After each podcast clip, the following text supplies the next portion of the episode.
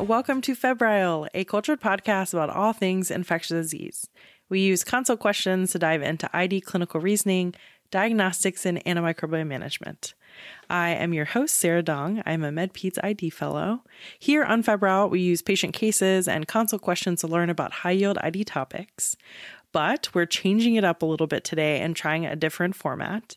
I'm going to start by introducing our special guest, Dr. Saira Butt. She is an assistant professor of clinical medicine in the Division of Infectious Diseases at the Indiana University School of Medicine. She's been there since 2016 and has served as the program director of the Adult ID Fellowship Training Program since 2018.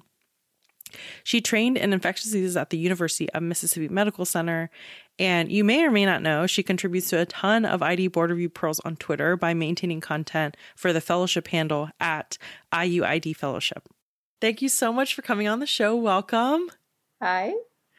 Um, so before we jump into anything, we're still going to ask our culture question. Um, we, as everyone's favorite culture podcast, we just like to ask you to share something that brings you joy or happiness, a little piece of culture. Yeah. Uh, that's a bit tough for me since I feel like I do so many things. But uh, if I had to pick one, I'm going to go with uh, audiobooks. I used to love reading books, but uh, it's been hard for past few years. So I mostly yeah. listen to Audible all the time on my commute uh, before going to bed. Uh, it's mostly fiction. I like uh, mysteries and thrillers and some yeah. Asian authors. So yeah, uh, that's yeah. what that's what I generally I do. Are you? Do you have a current listen that you have running right now? Uh, I do. I actually just started that yesterday, so maybe shouldn't say anything about that because I don't. I don't know how good that is going to be. It, it sounds good, uh, but so I'm gonna say maybe something in the water. That was recent, oh, okay. I really enjoyed it. Yeah. Yeah. So today we're trying something different for Febrile. It is board exam season, start of the school year season. I guess I should say start of the academic year. Um, so we're going to have an episode just talking about resources. And then at the end, we'll do some sort of rapid fire mini review topics on cases that probably would not be a full febrile episode, but still are useful, particularly for taking tests. Um, and so, first, we'll talk about some resources that are available for studying that I think, in particular, will be relevant for those who are studying for the A- or American Board of Internal Medicine ID board exam. Mm-hmm. But I think it's valuable for anyone who's starting ID fellowship, who's interested in ID, um, and they just want a place to quickly go reference something because we all know we can go to up to date, but sometimes even up to date at the end of the day is a lot to read, I think. Um, and then we'll cover those sort of small cases. The first thing we'll do is talk about these available resources for studying ID, particularly focusing on sort of board review. But again, a lot of these are good just as sort of reference material. Um, we're not going to get into the details of specific exams, but for those who are going to sit for the new um, this upcoming board cycle, certainly making sure you go on the ABIM website and looking at the blueprint. Um, that kind of gives you an idea of the breakdown of the test. And so, first and most importantly, is clinical care and day to day fellowship. So, for me, I like try to write down clinical pearls when we're rounding.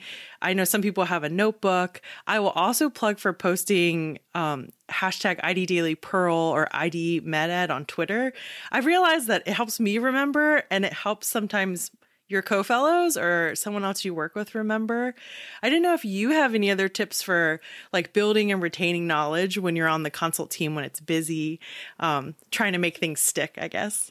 Yeah. Um, I think anytime you're rounding, especially if you see something that's unusual, always write it down. You can look it up and always create a differential and try to um, sorted out why this versus the other. And and real life patients may have more than one thing, but for the yeah. boards, it really helps uh, to have that differential diagnosis and your clinical reasoning. Um, yeah. So uh, I was a fellow many years ago, so I also used to have a notebook of these. I had still have those notebooks, like just keeping uh, some interesting cases at that time. I didn't know what was going on, but then you know follow them through and figuring out what happened. So yeah, I think it's a great idea. Yeah, I I also I have a bad habit of sending myself emails and then I put them in a folder and look at them later. Um, so fi- finding whatever works for people and then going from there. Yeah. Um, and so the other things that we are going to mention is I think the one that is I would say is most well known probably as the George Washington ID Board Review course. There is a live portion that was virtual this year and was already done in August, but you can access lectures and the they have study guides and board review questions on the online version. Um, and I'll put links to all of these on the website. Um, there is an ID Week board review session. Um, I have not been to that, but I know that a lot of fellows sign up for that. Yeah. Um, and then I'm not going to talk about every single ID textbook because we all know that everyone should have a copy of Mandell, etc. But I have to plug the comprehensive review of ID, which was I think released it was probably last year now, um, which is just an awesome guide that really has sort of bullet points on all the ID topics that you would want to know, and it is just a really great guide for a high like a high yield review. Um, I love at the end they have a lot of sort of like ID associations yeah. and um, like zoonoses and just like buzzwords that you should link together. Yeah, we have done bingo from those associations, yes. so it's it's been quite fun. Yeah, um, and then as far as other available sort of uh, question banks. I know there's one other one from Board Vitals um, that I have not used, but it's another uh, set of questions if people want to use those. And then we have to plug ID Fellows Cup. I think by the time this is released, it'll be like the week before we start the October session. Okay. Um, but hopefully, everyone who listens to this also knows about ID Fellows Cup, which is um, this awesome app basically that sends you board review questions. And there's a little bit of competition, there's a leaderboard. And so you don't have to be an ID Fellow only. Um, there's also uh, others, faculty members, and even those who aren't ID Fellows who are involved. Um, and it's really nice because they link to digital resources and, you know, especially tutorials, which is the perfect segue to ID Twitter. um, so, uh, Indiana University, you guys have I should say you in particular post these awesome board review pros. It's every day. Yeah. I don't know how you do it. so I mean it started during COVID because I just want some um, escape from COVID. So I thought it would be fun to just post like some buzzwords with an image, so yeah. make people think about it. So um, uh, and then it just sort of took off, and it's fun to do it. I mean, you can ha- generally have a whole list, uh, already have a lot of documents, so it's easy to post. Yeah. Um, but yeah, I mean, it's good review if you have time, few minutes in between, you can just go through them uh, quickly. Uh, hopefully, yeah. it helps you on the boards as well. Yeah, I like how um, when things have gotten to the point where they've sort of cycled, it's like a variation of something you covered before, and it helps yeah. reinforce ones we've seen before. Yeah. Um, but obviously, looking at ID Twitter and accounts like Indiana University and Mayo Clinic and Wash, so WUIDQ, yes. uh, Jerome has been on the show. Great resource. Way, I guess way back in the day now. um, but yeah, I, I also use ID Twitter to look at micro pictures. Like if mm-hmm. you're ever reading about something and you're like, oh, I don't know what that description of X, Y, and Z looks like, you usually can type it in the search bar with ID Twitter and someone has probably posted a slide yes. of it. And then the last thing that I was obviously I am going to plug digital resources like Febrile. Hopefully, people who are listening already uh, know about us. We uh, try to create infographics that I hope are good for teaching, but also as a way to study things. Um, and so, you know, I think that for me, it's been a really good experience because as you create these resources and force yourself to distill things down into one page, I think it forces you to know all the material. Um, so it's, I guess, a little selfish in that way. No, it's, uh, I, I, I, have to say, this is one of my favorite uh, podcasts, uh, especially for medicine. Uh, and you, kudos to you, have done an amazing job. Uh, it's really great resource. And I've been hearing a lot of residents using it too. So I think that's great for our ID um, future pipeline. yeah. Um, and you had a couple other like really awesome sort of case based uh, resources too, if you wanted to mention those. Yeah, I, definitely for parasites, I like the CDC DPDx um, and they yeah. post monthly cases. Just really not a lot of text to it, but the pictures are important. And I feel like for ID boards, they generally post a picture, and that's good enough for you to answer those questions.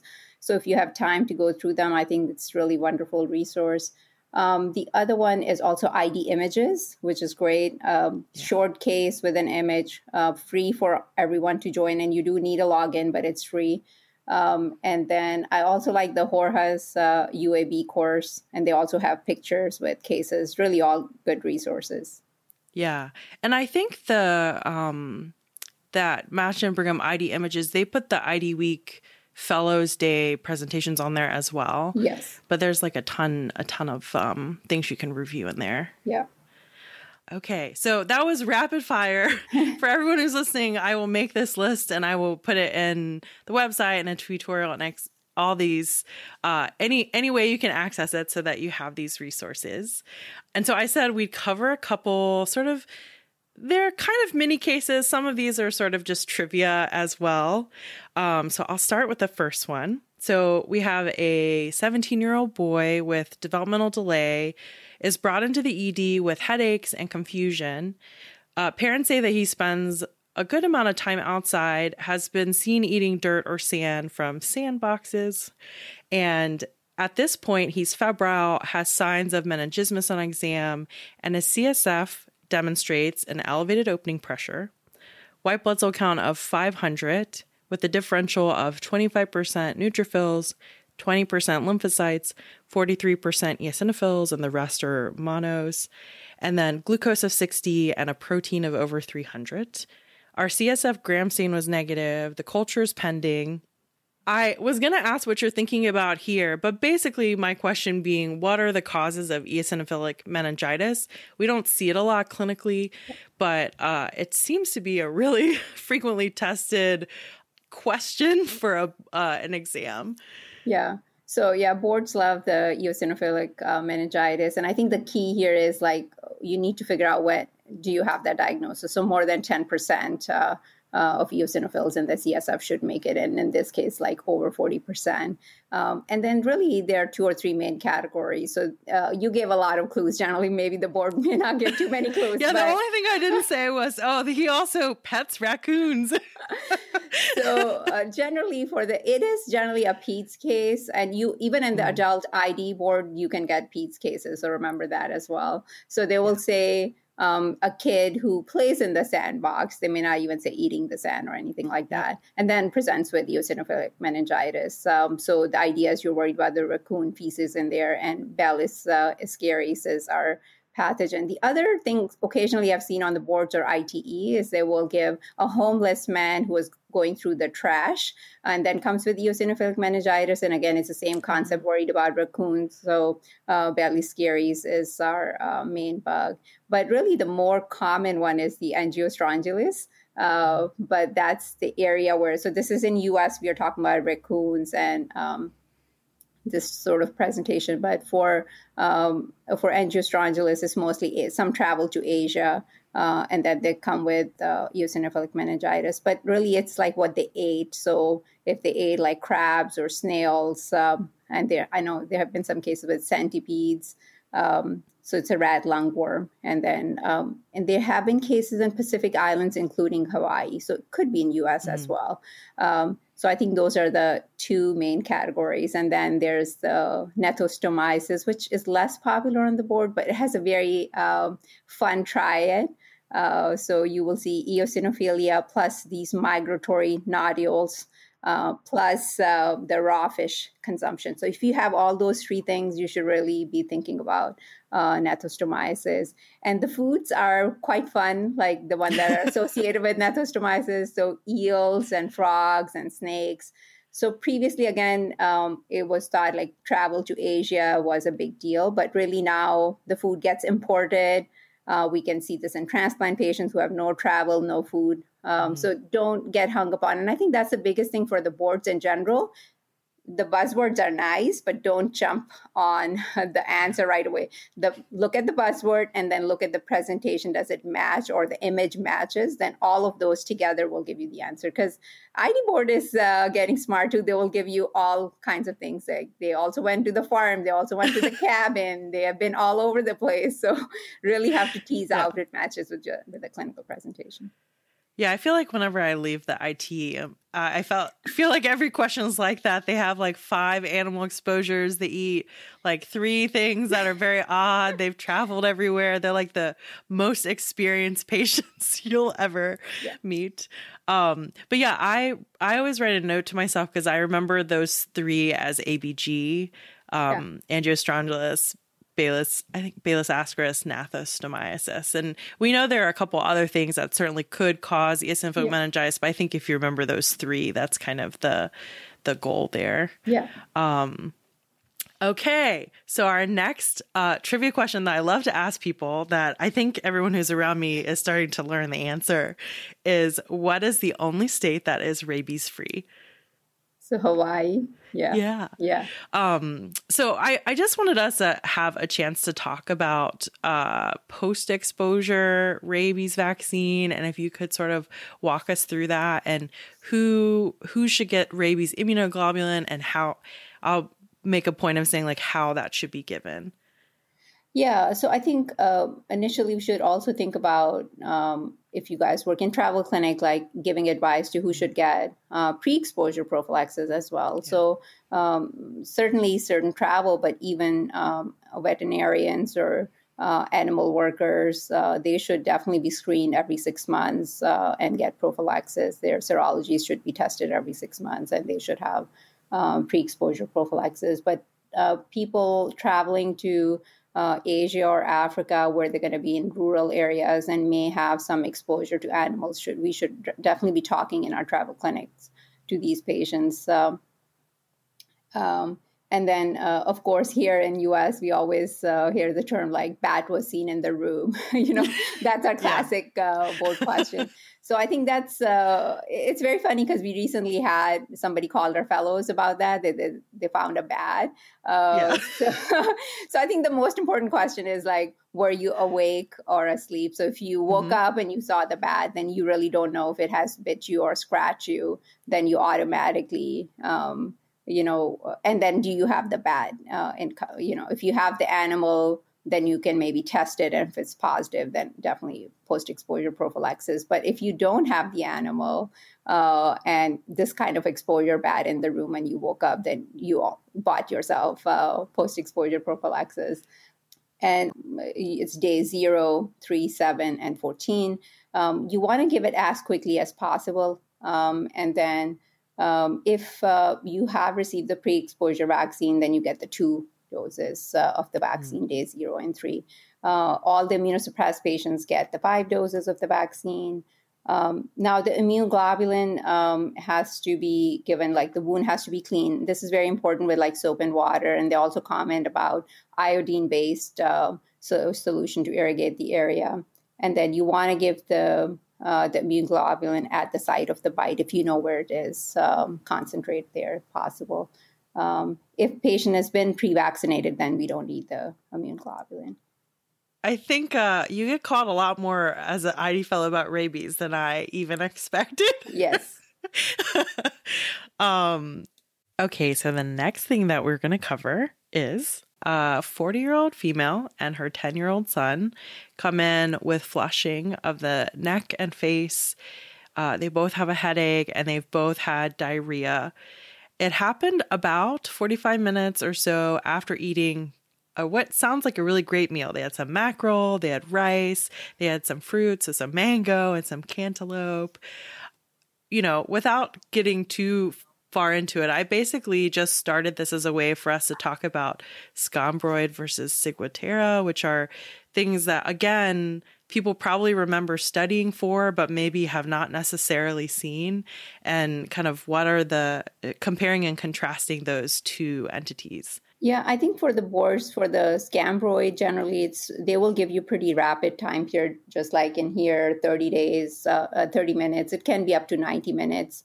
Um, sometimes they will give you that the uh, the fish tasted funny or had a peppery taste uh, that makes you think about that and they will have the flushing and the rashes more histamine induced reaction. So you will see similar um, uh, but this can happen anywhere in the world. So sometimes they will give you where the patient is at. Um, so it doesn't really matter for this one.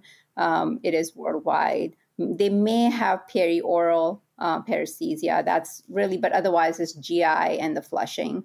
Um, and I know you've listed some of the consumption of the dark meat of the fish, so tuna, mackerel, uh, mahi mahi, um, also can be canned fish as well, um, and some contaminated cheese. Um, um, so I think these days their favorite question is they will give you the scenario, but then they will ask you, um, how can you prevent this? Mm-hmm. Uh, so it's the refrigeration right away uh, from the time, so that can help uh, prevent it. Um, and then again, um, it generally resolves within its own. Most patients do really well. Um, now, uh, the ciguatera, on the other hand, the uh, it can be three hours to 30 hours. So it's a prolonged period. And generally, it's the Caribbean or the Pacific islands. But again, with uh, import, food getting imported could be anywhere. Uh, but the interesting that has very interesting findings. I feel like they always list those uh, on the boards at least like loose teeth like what else disease will make you feel like your teeth are loose right? So so if you if you hear the worst feeling ever i know so if you hear uh, you're wondering about scombroid versus ciguatera, but they give you this clue of loose teeth or the cold sensation are, and the heat yeah. sensations are reversed. So cold feels hot, hot feels cold. Um, they may have some bradycardia and stuff like that. But so if, if you if you're hearing those uh, things, you worry more about ciguatera. Uh, and really, you cannot prevent that. So that's another big point uh, that boards do want you to know that ciguat- uh, you can't prevent. Uh, but scombroid, if you did the right prevention, refrigeration, you could have prevented yeah. it. Um, and I think you did uh, list some of the uh, the neurotoxin is heat stable, lipid soluble, so that's why not affected by freezing, cooking, or marinating the fish. So that's uh, I think that's important. Yeah, and I feel like for ciguatera they'll comment that like the there's nothing necessarily that makes the fish look different or taste different. Um, yeah, which obviously is more scary in some ways. Yeah, um, yeah. Yeah, I don't think I realized until recently about sort of the the I mean, I knew the mechanisms were different, but how Scombroid is basically this buildup of I just imagine a little picture and histamine building up because bacteria produce it versus Ciguatera having these little I actually don't know I should probably google it the dinoflagellates like what they look like but uh, I don't know sometimes if people think if mechanisms help them remember things if you put like yeah. histamine and those responsible bacteria with scombroid, then you can remember that uh, Ciguatera is just the other one Yeah, yeah. No, that's um, great points. All right. And then the last thing I was going to do is just have us talk about a couple fun associations. I uh, love obviously zoonoses and linking things together, um, which is why Febrile is so fun. Um, but I thought we could go just like mention a couple, go back and forth. Um, the first thing I was going to do is have a throwback because I feel like for those who've been listening to Febrile, it's a great way to start. And you may remember that when Jerome was on the show in episode two, he gave his uh my cat loves peanut butter. And so his way of remembering cat associated bugs. So the P being plague or Yersinia pestis and Pasteurella, B being Bartonella, and then Bordetella bronchiseptica. And then T, his peanut butter has three T's in it. So tularemia, toxoplasma, and toxocara cati. Um, so I my first one I guess is barring for someone else. yeah. So uh, yeah, I love. I think I love tularemia. It has so many presentations. Uh, and I think ID board loves all the presentations. Yeah. So it's uh, sometimes so that's why I think I put that tick juice in the eye. They love this. So somebody squeezed a tick and the juice got in oh. their eye, and then they present with this oculoglandular syndrome. So that's tularemia. Yeah. Uh, the other ones are like somebody was skinning the some sort of rodent, squirrel, uh, and now they're present with some sort of nodule in the groin and with this uh, eschar. And then again, need to think about tularemia, or they they're mowing over yep. rabbits in New England and then coming with pneumonia. That's also tularemia. So there's a lot of presentations, and really they love all yeah. the presentations. So if you have time to review all of uh, the scenarios, I've never seen it in real life. I've been looking for it, yeah. uh, but yeah. never found it. Um, but yeah, I think boards really do love that. Yeah, and I'll have to put it associate it with this episode too. I made a, a Parinaud oculoglandular uh, graphic, and so I think if you just rem- there's a lot of causes, but I think Bartonella and tularemia, if you remember those, I think that is a very easy question to get right if you just recognize the, you know, they always give you the lymph node that is in front of the preauricular lymph node and the conjunctivitis. It's always like an 18 year old or someone who's like right at that age. And they'll either make it clear it's tularemia or they'll say they have a cat. Um yeah. okay so the next thing i wrote down were armadillos which i think if you see armadillo in question you automatically think of mycobacterium leprae but also they can have and spread sporothrix which i learned this year. Yeah. i have not obviously seen it but i think yeah, it's an interesting association yeah, I've definitely seen armadillo because I train in Mississippi, and uh, many times they don't have direct contact with armadillo. Uh, and the skin lesions can be very subtle, but you know they'll give you the skin lesion, and then they don't have sensation yeah. in that uh, skin lesion. You need to do the biopsy and make sure you involve the nerve uh, in the biopsy, and it will be teeming with AFB, and that's your answer for uh, for yeah. the leprosy. And yeah, we have uh, iguanas or reptiles. Anytime people mm-hmm. with these exotic uh, pets, the kids with exotic pets, and then they come with some GI illness, uh, then think of yeah. salmonella. Uh, and I would say for like older people, it's generally vascular um, infection with salmonella. So always keep that yeah. in mind as well. Um, and then I think we should talk about sheep because there's always a couple things. So Brucella and Coxiella are always on the list. I feel like we all talk about them all the time. And then this ORF virus, which I don't I do not expect to ever see in real life, but somehow I've managed to see it on questions all the time. And it was a New England Journal uh, image this I think in this like past year, and so it was a really nice picture of like the evolution of the lesion. So, um, yeah, sheep has a lot of uh, association as well. So it just depends what what sort of association. So here it should be like some sort of skinning of the sheep, uh, and then sometimes they'll tell you the animal was sick as well yeah, with the ORF. Yeah. Um, and then I had uh, for the near drowning, uh, if they give you somebody who nearly drowned and now came with like brain lesion and encephalopathic, then think of uh, scedosporium. Yeah. yeah. and that's one that I feel like comes up clinically, or at least I I know it's come up for me yeah. in the past. Yeah. Um, and then I put another another thing that I think of for tests, but I don't necessarily think of in the consult setting that often is this association of herpes B virus with uh, macaque monkeys. I know I probably should. I feel like the question stems sometimes talk about like old world and new world. I don't really know the difference or the details, but usually I can guess based on monkey plus herpes B. I don't know if you have other tips yeah. for remembering that. No, I think those kind of questions are pretty clear cut. It will be somebody in the lab working with monkeys, or maybe uh, in a field uh, and they were working with monkeys. It was pretty uh, very clear um, association. So those are you know yeah. not to miss ones. And I love your last one about uh.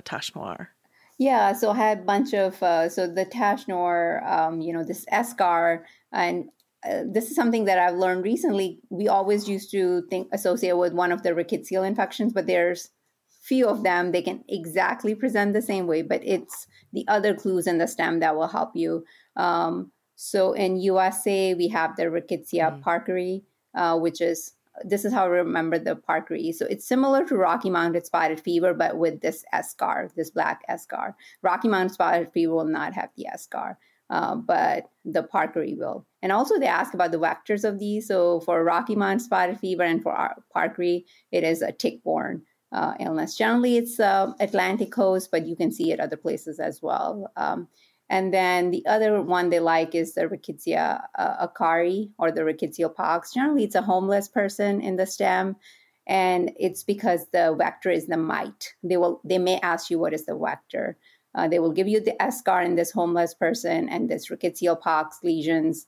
Um, and it's the mouse mite, so they may ask that. Um, now, if there's a same uh, noir, but the patient came from an African safari, um, then think of Rickettsia africae. If they went to Mediterranean on a cruise and then came back with this eschar, then it's uh, the conorii um, or uh, Mediterranean fever. And then the last one is the Orientia Tsutsugamushi, uh, which is generally if somebody's traveled to Asia and then again has that uh, tache noir. So these associations do help. And again, the vectors are important too. Um, the endemic typhus uh, is the louse borne. That's the only one that we need to remember is, is, a, uh, yeah. is a louse.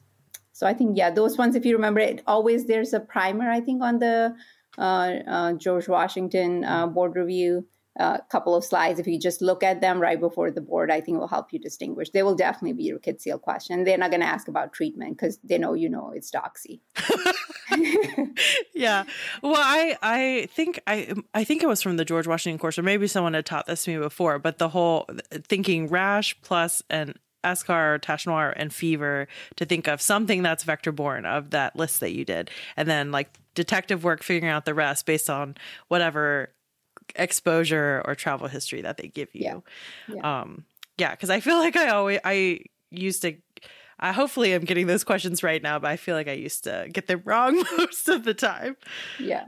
Awesome. Okay. Well, you know, we just wanted to try something new today. And I will, I always end by giving you a chance to just say if there's anything else you, any other advice you have, or anything else you want to mention before we wrap up. Um, yeah, I think again, um, same. I think I mentioned that before. Uh, the buzzwords are great, uh, but also look at the clinical picture. Sometimes it helps if the stem is very long, or even regularly look at the choices first. So mm-hmm. quickly glance at the choices, look at the image if it's provided, and then read the stem, um, and it will help you. Uh, and do pay attention to the vectors. They do like those. If it's a they know you're going to get the diagnosis or treatment they're going to ask about the vector. Uh, so so think about those. Yeah quickly look at the primers before the exam. Um, the I, maybe you're going to include this in the in the infographics the antimicrobial um, and antifungal primers like some of the key things we should know certain resistance patterns uh, yeah. trying to identify um, these days, for the past couple of years, I would say in the ID boards, they're really hung upon the heart lung transplant. Um, mm. So, really think about the vaccines, and they will give you um, their family members or friends who are also immunosuppressed, and now they have heart lung transplant. What should be the timeline uh, for the vaccines?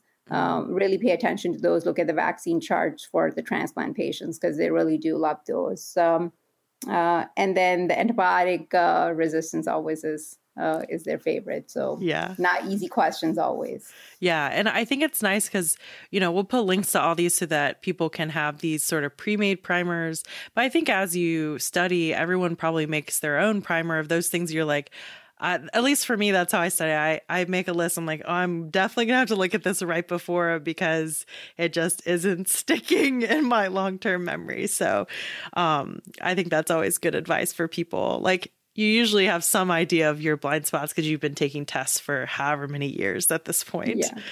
Um, yeah. Good yeah. thing is, like, I think ID boards do have almost two minutes per question. So you do have plenty of time. So that definitely helps yeah. compared to any other exams that you have taken uh, yeah. or maybe you just get better with time. yeah.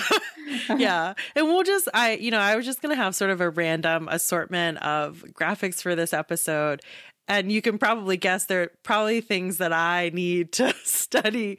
Um, but I think like the list of organisms, like which, like you were saying with specific resistance patterns, um, eh, those are always just like, if I think you learn it over time as you're seeing patients and and sort of looking it up, but it never hurts to have a reference list for yourself. Yeah, yeah. yeah you know different things work for different people if you like mnemonics then go with mnemonics person like me i forget the mnemonics so me too. uh, it's not a good idea unless it's very common it's been used for many years then maybe i'll remember it so just do whatever works for you yeah. Uh, so but do have some sort of method and reviewing them a couple of days before especially like the things we don't see every day um, parasites or uh, unusual bugs that you don't mm-hmm. see in us um, have a list and those two or three sheets review them before the boards yeah Well, thank you so much for joining us and going through a couple fun cases. Um, and thank you so much for all of the work you put into the uh, Indiana University, the uh, Twitter account too. Yeah, definitely do follow us at IUID Fellowship. I have to plug for myself. Yeah, of and, course. Uh, and I, I, think Febrile Podcast definitely it's uh, it's a lot of work that you put in. So I'm uh, very thankful to you, and hopefully people are following. Thanks to Saira for joining me to try out something new here on Febrile. So, there are plenty of infographics coming your way, and I'll have a nice list of all these resources that we discussed on the website, and we'll post them on Twitter as well. So, you can find Febrile on the website, febrilepodcast.com, and on Twitter and Instagram. Please reach out if you have other suggestions for future shows to let me know if you liked this format or not, and if you want to be more involved with Febrile. Thanks for listening. Stay safe, and we'll see you next time.